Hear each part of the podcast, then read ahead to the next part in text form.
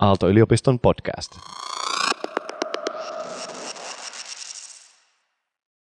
Mikä tekniikka sua ärsyttänyt viimeksi, Maria? Kyllä se liittyy tähän sosiaaliseen mediaan yleisesti. Mä oon huolissani demokratiasta. Viittaat varmaan tuonne rapakon tuoksi. Mm. No mikä siellä ärsyttää? Meidän tapa puhua ja kuunnella toisiamme on muuttunut. Miten se teknologia liittyy siihen? Se on opettanut meitä, kun me sähköisesti kommunikoidaan, Niin. niin semmoisen lyhyeen, tiiviiseen ja vähän provokatiiviseen tapa ilmaista asioita. Meillä ei ole aikaa pureskella sitä, vaan hypätään heti seuraavaan argumentaatioon. Ja sitten se jotenkin saa semmoisen aikaa, että me puolustetaan vaan omaa näkemystämme.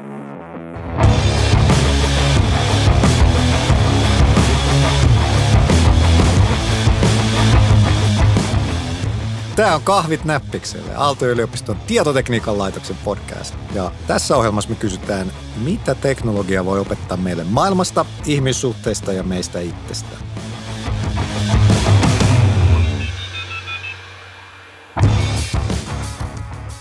Mun nimi on Risto Sarvas. Vieraana tänään ohjelmistotuotannon työelämäprofessori Marjo Kauppinen. Tervetuloa Marjo. Kiitos, kiitos. Ja sunkaan me tänään jutellaan siitä, että kuka oikeastaan ottaa vastuu, kun tekniikka ei toimi, tai tekniikka koukuttaa, tai tekniikka toimii jotenkin niin kuin väärällä tavalla. Tai ehkä jopa menee sinne etiikan hämärälle puolelle, niin kenes vastuulla se homma onkaan. Sua Marjo selvästi sua kiinnostaa ihmiset ja yhteiskunta. Sä oot tietotekniikan laitoksella töissä. Sun tutkimuksen ala on ohjelmistotuotanto ja erityisesti siellä niin kuin käyttäjäkeskeinen suunnittelu. Mitä väärinkäsityksiä ihmisillä tyypillisesti on tosta alasta? No ehkä semmoinen yksi yksinkertaistus, että käyttökeskeinen suunnittelu on, on sitä, että se käyttöliittymä on helppokäyttöinen. Että se niin kuin kavennetaan. Se on hirveän tärkeä asia, mutta se on paljon paljon muuta kuin sitä.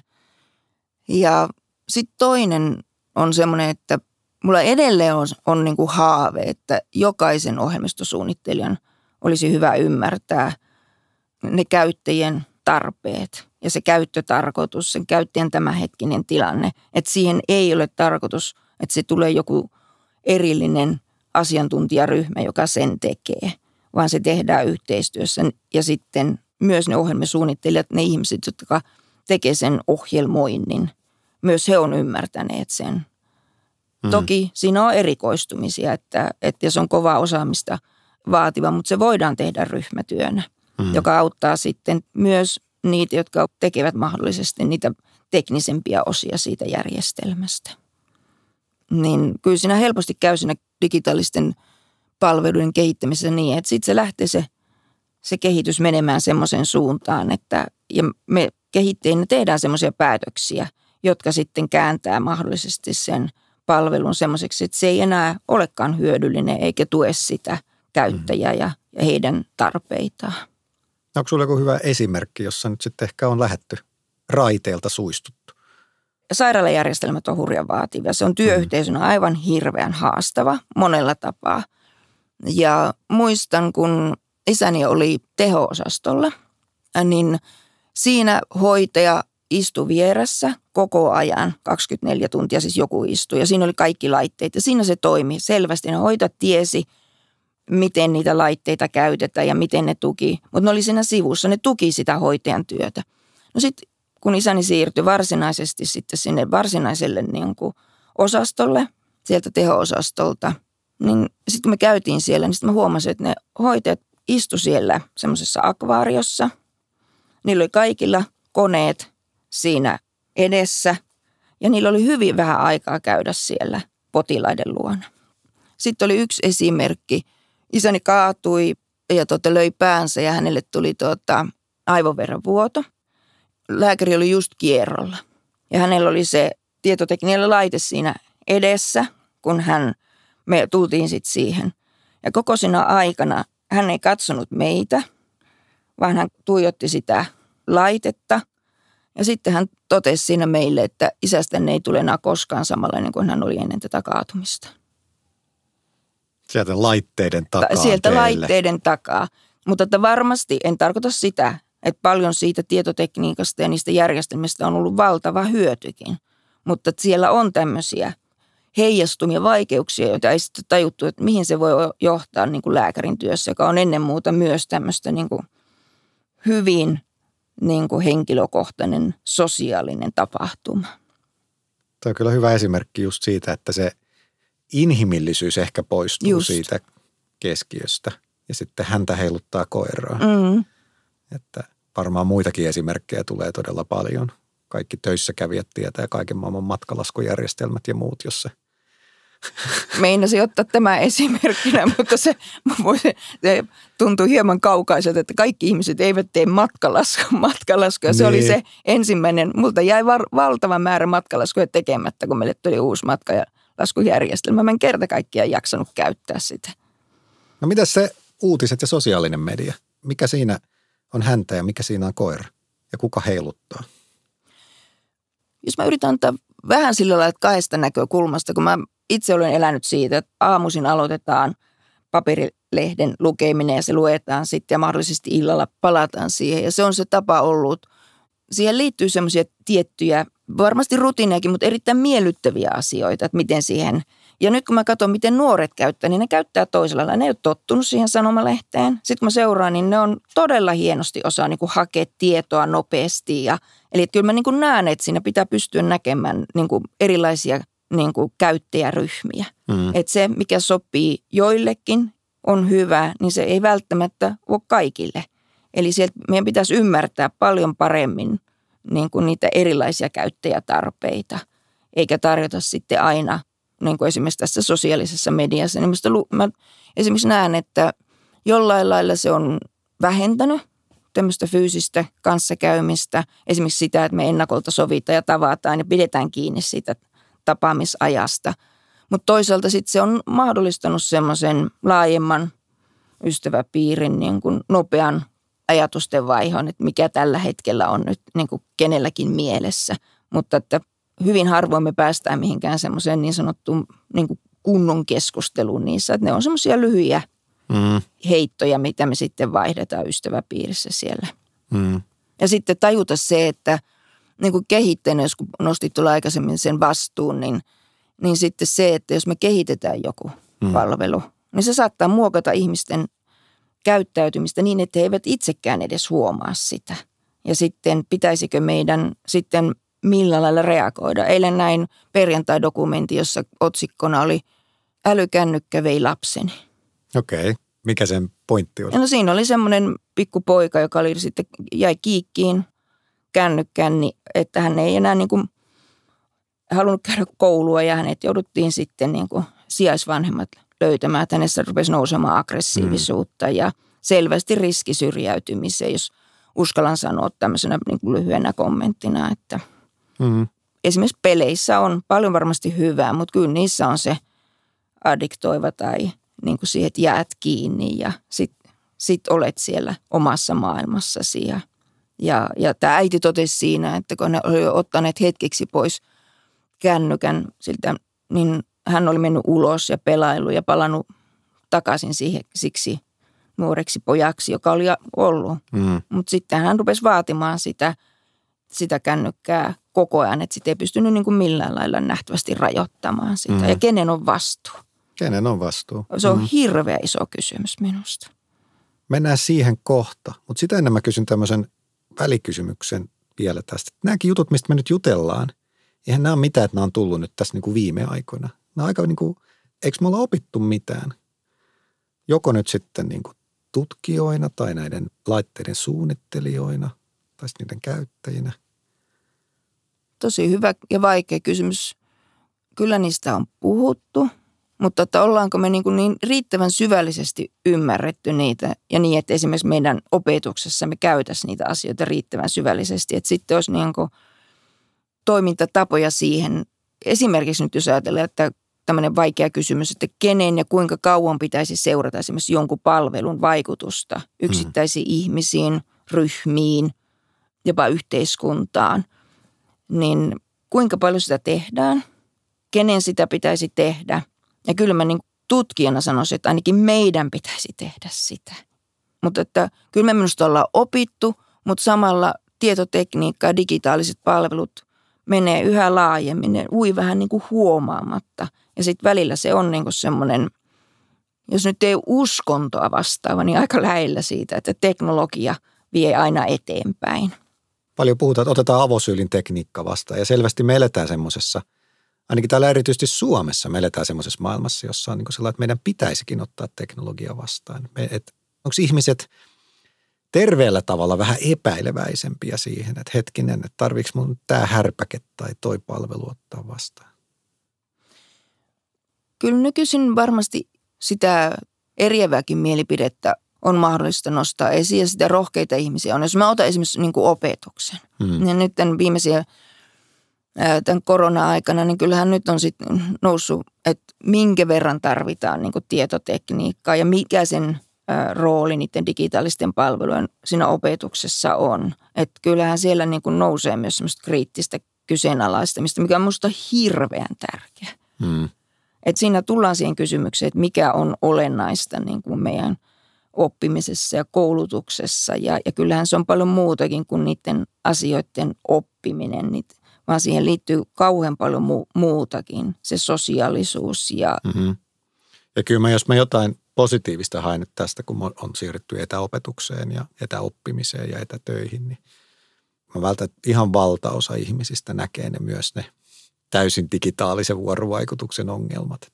Ainakin itse optimistisena näen, että tästä tullaan siinä mielessä viisaampana ulos, että nähdään, että hei, että tämä asiahan toimi digilaitteella ihan hyvin, mutta tota, emme aikaisemmin olleet tajuneet, että ei, ei oltu koettu. Tämä on niin vahva kuin tämä on mm, kokemus. Mm, kyllä. Että meillä ei ollut sitä kokemusta, että jos tämä koko homma menisi digiksi, niin ei tätä kauhean kauan jaksa ilman, että jossain alkaa viiraa. Se on kyllä hirveän hyvin sanottu, että se on varmaan tässä yksi semmoinen, että siitä, ja nyt siitä puhutaan entistä avoimemmin ja rohkeammin.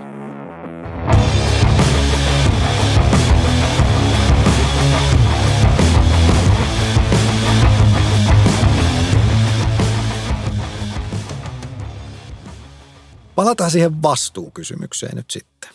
Kenen vastuulla tämä sitten on? Että nyt on noussut esille toisaalta ne suunnittelijat, jotka tekee. Ja sitten me ollaan puhuttu totta kai niistä käyttäjistä, jotka käyttää teknologiaa.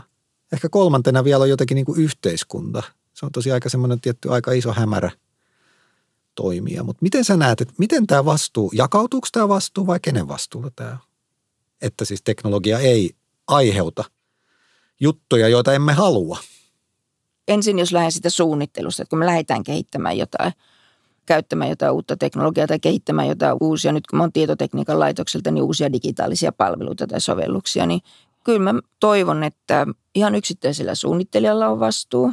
Ja toivottavasti meillä on rohkeutta myös sitten ottaa kantaa tämmöisiin kysymyksiin. Ja sitten minusta yliopiston tehtävä on myös antaa eväitä niille opiskelijoille niin, että ne voivat tuoda näitä asioita perustellusti, hyvin argumentoiden, tutkimustuloksiin perustuen niin kuin esille. Sitten mä sanon, että usein me kehitetään tiimeissä, mm. niin niillä tiimeillä on vastuu.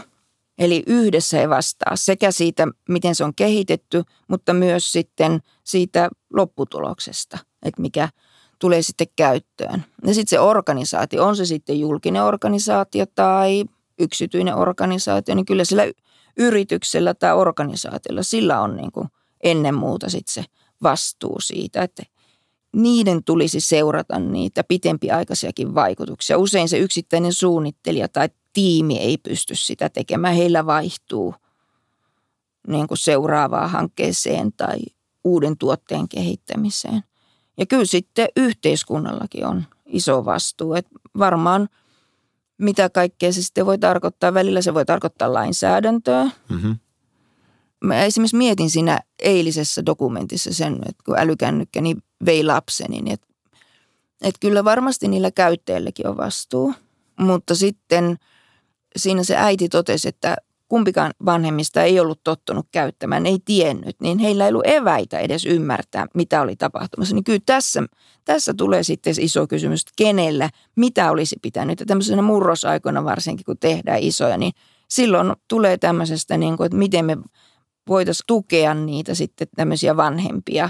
Tässä olisi varmaan koululla ollut niin kuin paikkaa ja, ja, ja, ja mahdollisesti niin kuin tässäkin heilläkin oli sitten niin kuin sosiaalityöntekijöiden yhteys, mutta ne oli aika Mm. kevyet ne, ne tilanteet, että ne oli hyvin lyhyitä puheluja ja se tilanne sitten kärjistyi siinä.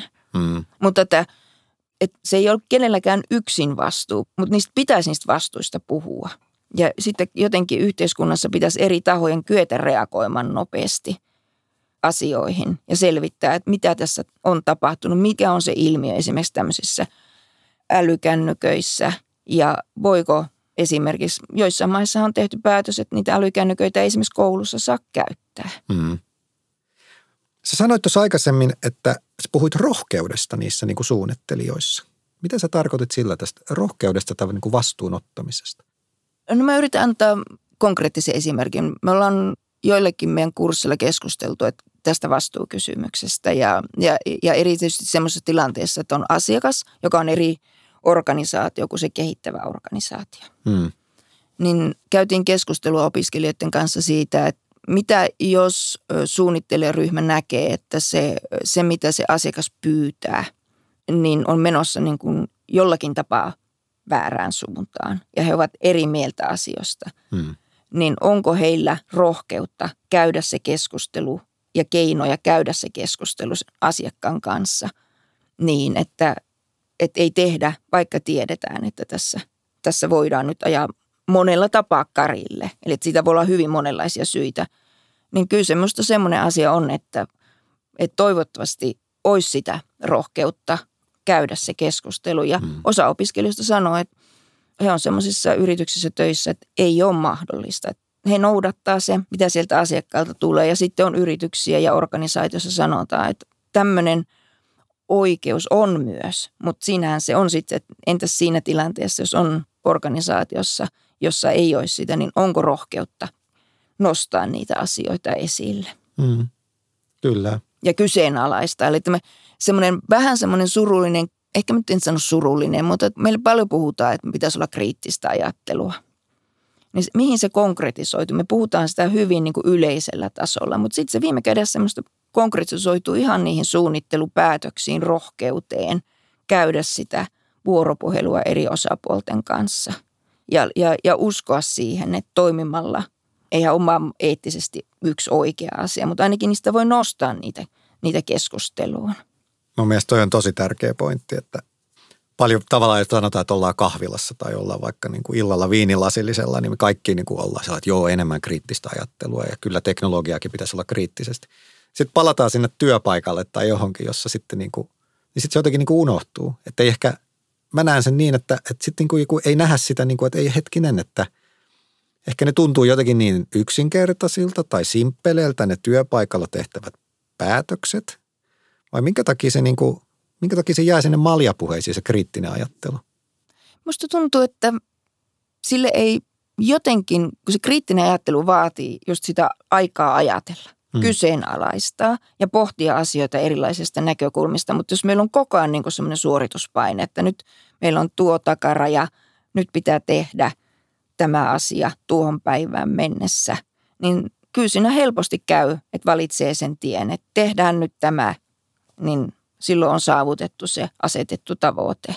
Ja kyllähän niissä saattaa nousta niin kuin vaikeita, hankalia keskusteluja, jotka, joissa pitäisi olla kyky sitten niin kuin kompromisseihin ja, ja ennen muuta sitten siihen mm, semmoiseen niin kuin mm, työstämiseen. Eli ne, ne saattaa näkyä ihan selkeänä konflikteina, Mm. jo, joita me useimmat meistä varmaan pelkää niitä.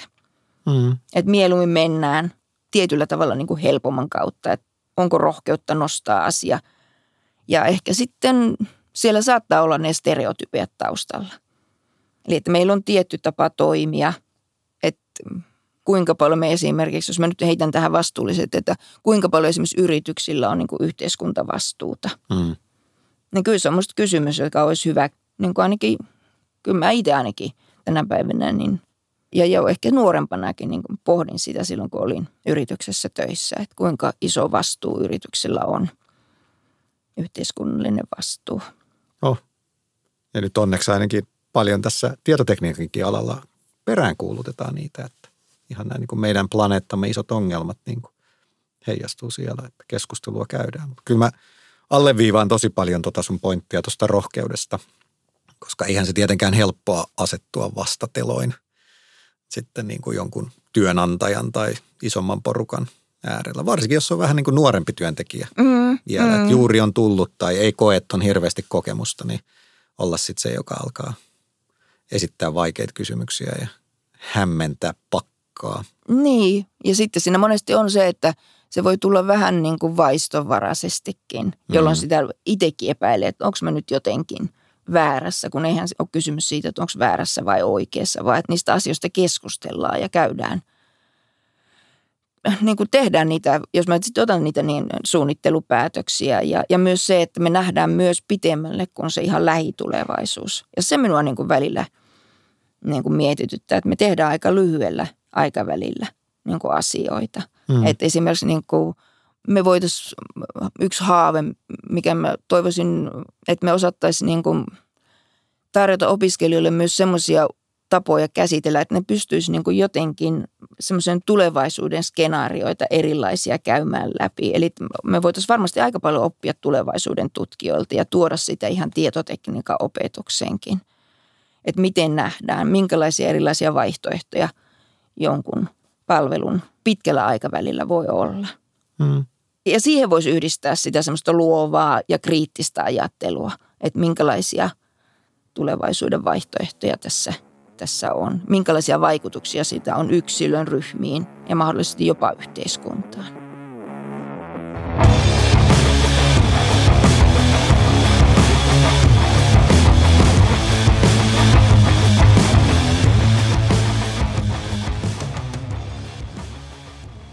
Mä olen tässä henkisesti kerrottaa muistiinpano, että mikä se on se osaaminen, mitä me nyt ainakin me kaksi tässä perään kuulutetaan tietotekniikassa. Me ollaan puhuttu rohkeudesta, nyt sä listasit äsken just sitä skenaarioajattelua, kriittinen ajattelu. Onko nämä niin kuin, millainen sun lista on? Mitä osaamista me tarvitaan tietotekniikassa?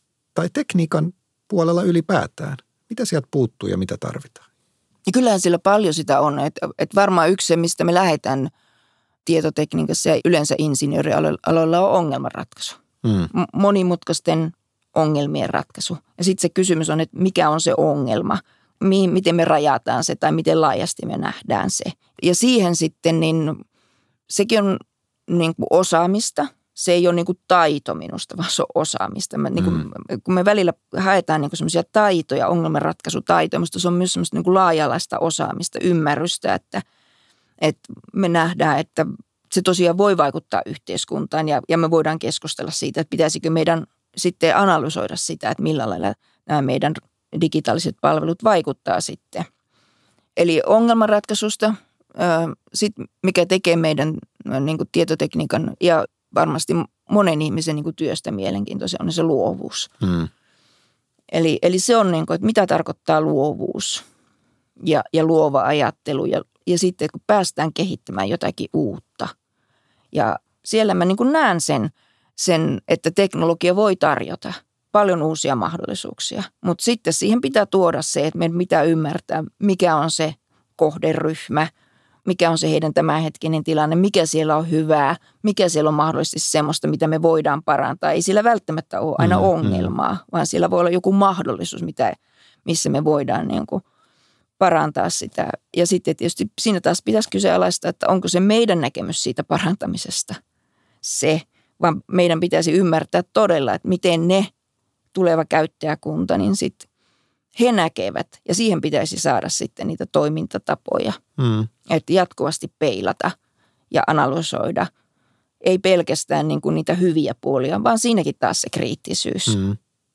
Mä itse paljon pohdin just noiden kysymysten äärellä, että kuinka paljon meillä nyt ehkä teknologia-ihmisinä, onko meillä niitä niin kuin osaamisia? Ymmärretäänkö me, pitääkö me, ehkä mun kysymys sulle on se, että pitääkö meidän hankkia nyt niin kuin uudenlaisia kollegoja?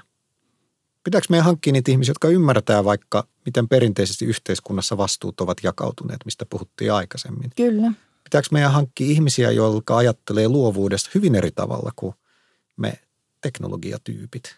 Erittäin hyvä ajatus, että tuotaisiin eri aloja os- asiantuntijoita ja sitä osaamista, koska ei meillä sitä meidän useammallakaan meillä ole sellaista koulutusta, että me olisi sen alueen asiantuntija. Ja ehkä voisin tässä ottaa yhden esimerkin, että mikä on ollut semmoinen pienimuotoinen kokeilu. Meillä on tuota, meidän taideteollisen taito, taiteen ja suunnittelun koulusta, eli niin on, on yksi opettaja nyt sitten kurssilla, jossa minäkin olen opettaja ja me käsitellään tätä luovuutta siellä. Ja hän tuo niin kuin, hän on taidekasvattaja.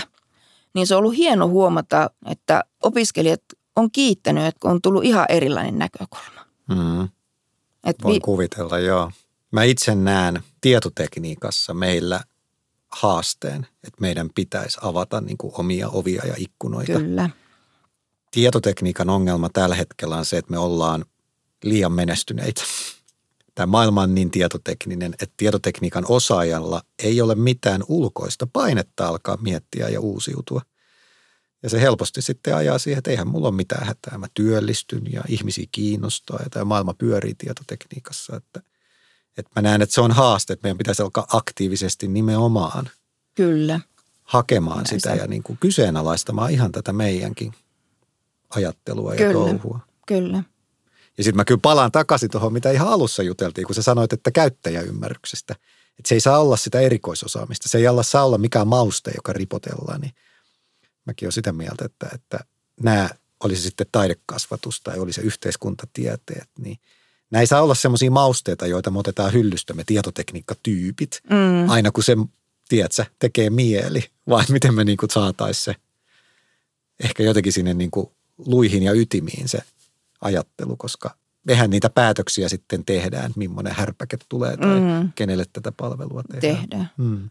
Ja se, mikä tuolla on nähtävissä, niin ne monialaiset tiimit on, on hyvä tapa, koska ohjelmistojen kehittäminen, digitaalisten palveluiden kehittäminen on tiimityötä. Mm. Mutta jotta se yhteistyö olisi hedelmällistä ja arvostavaa ja luot, niin kuin tietotekniikankin pitää avata ovia ja ikkunoita ja, ja, ja sitten meidän alan ihmisillä pitäisi olla myös kyky niin kuin kääntää sitä katsetta ja puhua myös semmoista kieltä, jota myös muiden alan ihmiset osaa. Samoin kuin heidän pitää varmaan sitten niin kuin tulla sitten taas vastavuoroisesti niin kuin katsomaan sitä tekniikan näkökulmaa. Mm. Juuri näin.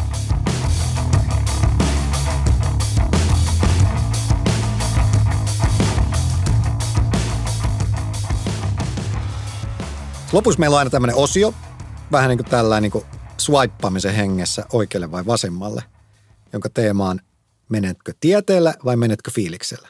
Eli nyt tulee nopeasti ja sun pitää päättää, kumpaa sä valitset.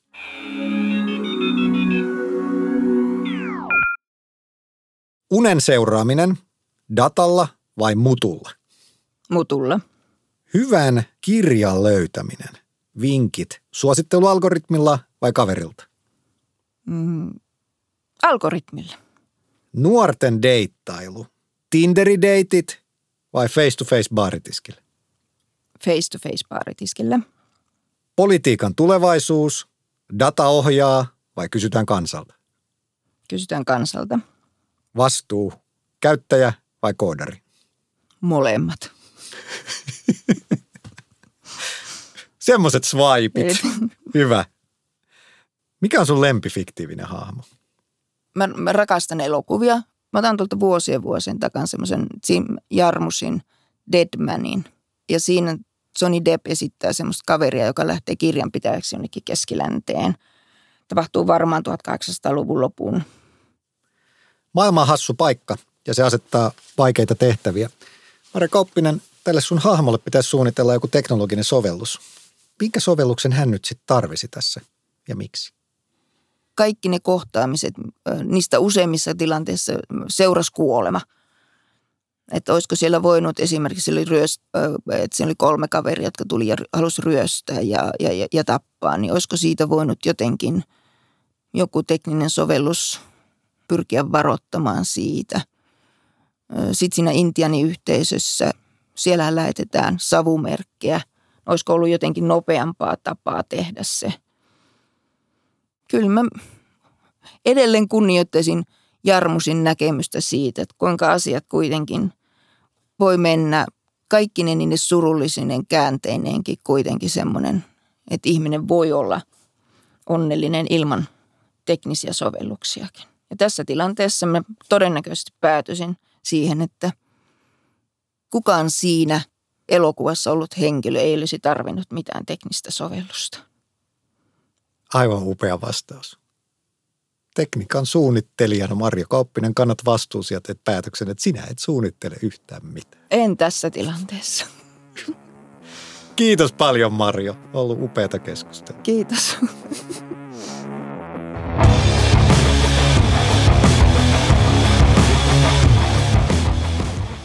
Kuuntelit Kahvit näppikselle podcastiin. Löydät lisää jaksoja Aallon verkkosivulta sekä podcast-palveluista, kuten Apple Podcastista ja Spotifysta. Ja jos teemat oli kiinnostavia, niin kerro ihmeessä kaverille. Tämän sarjan on tuottanut Jaksomedia.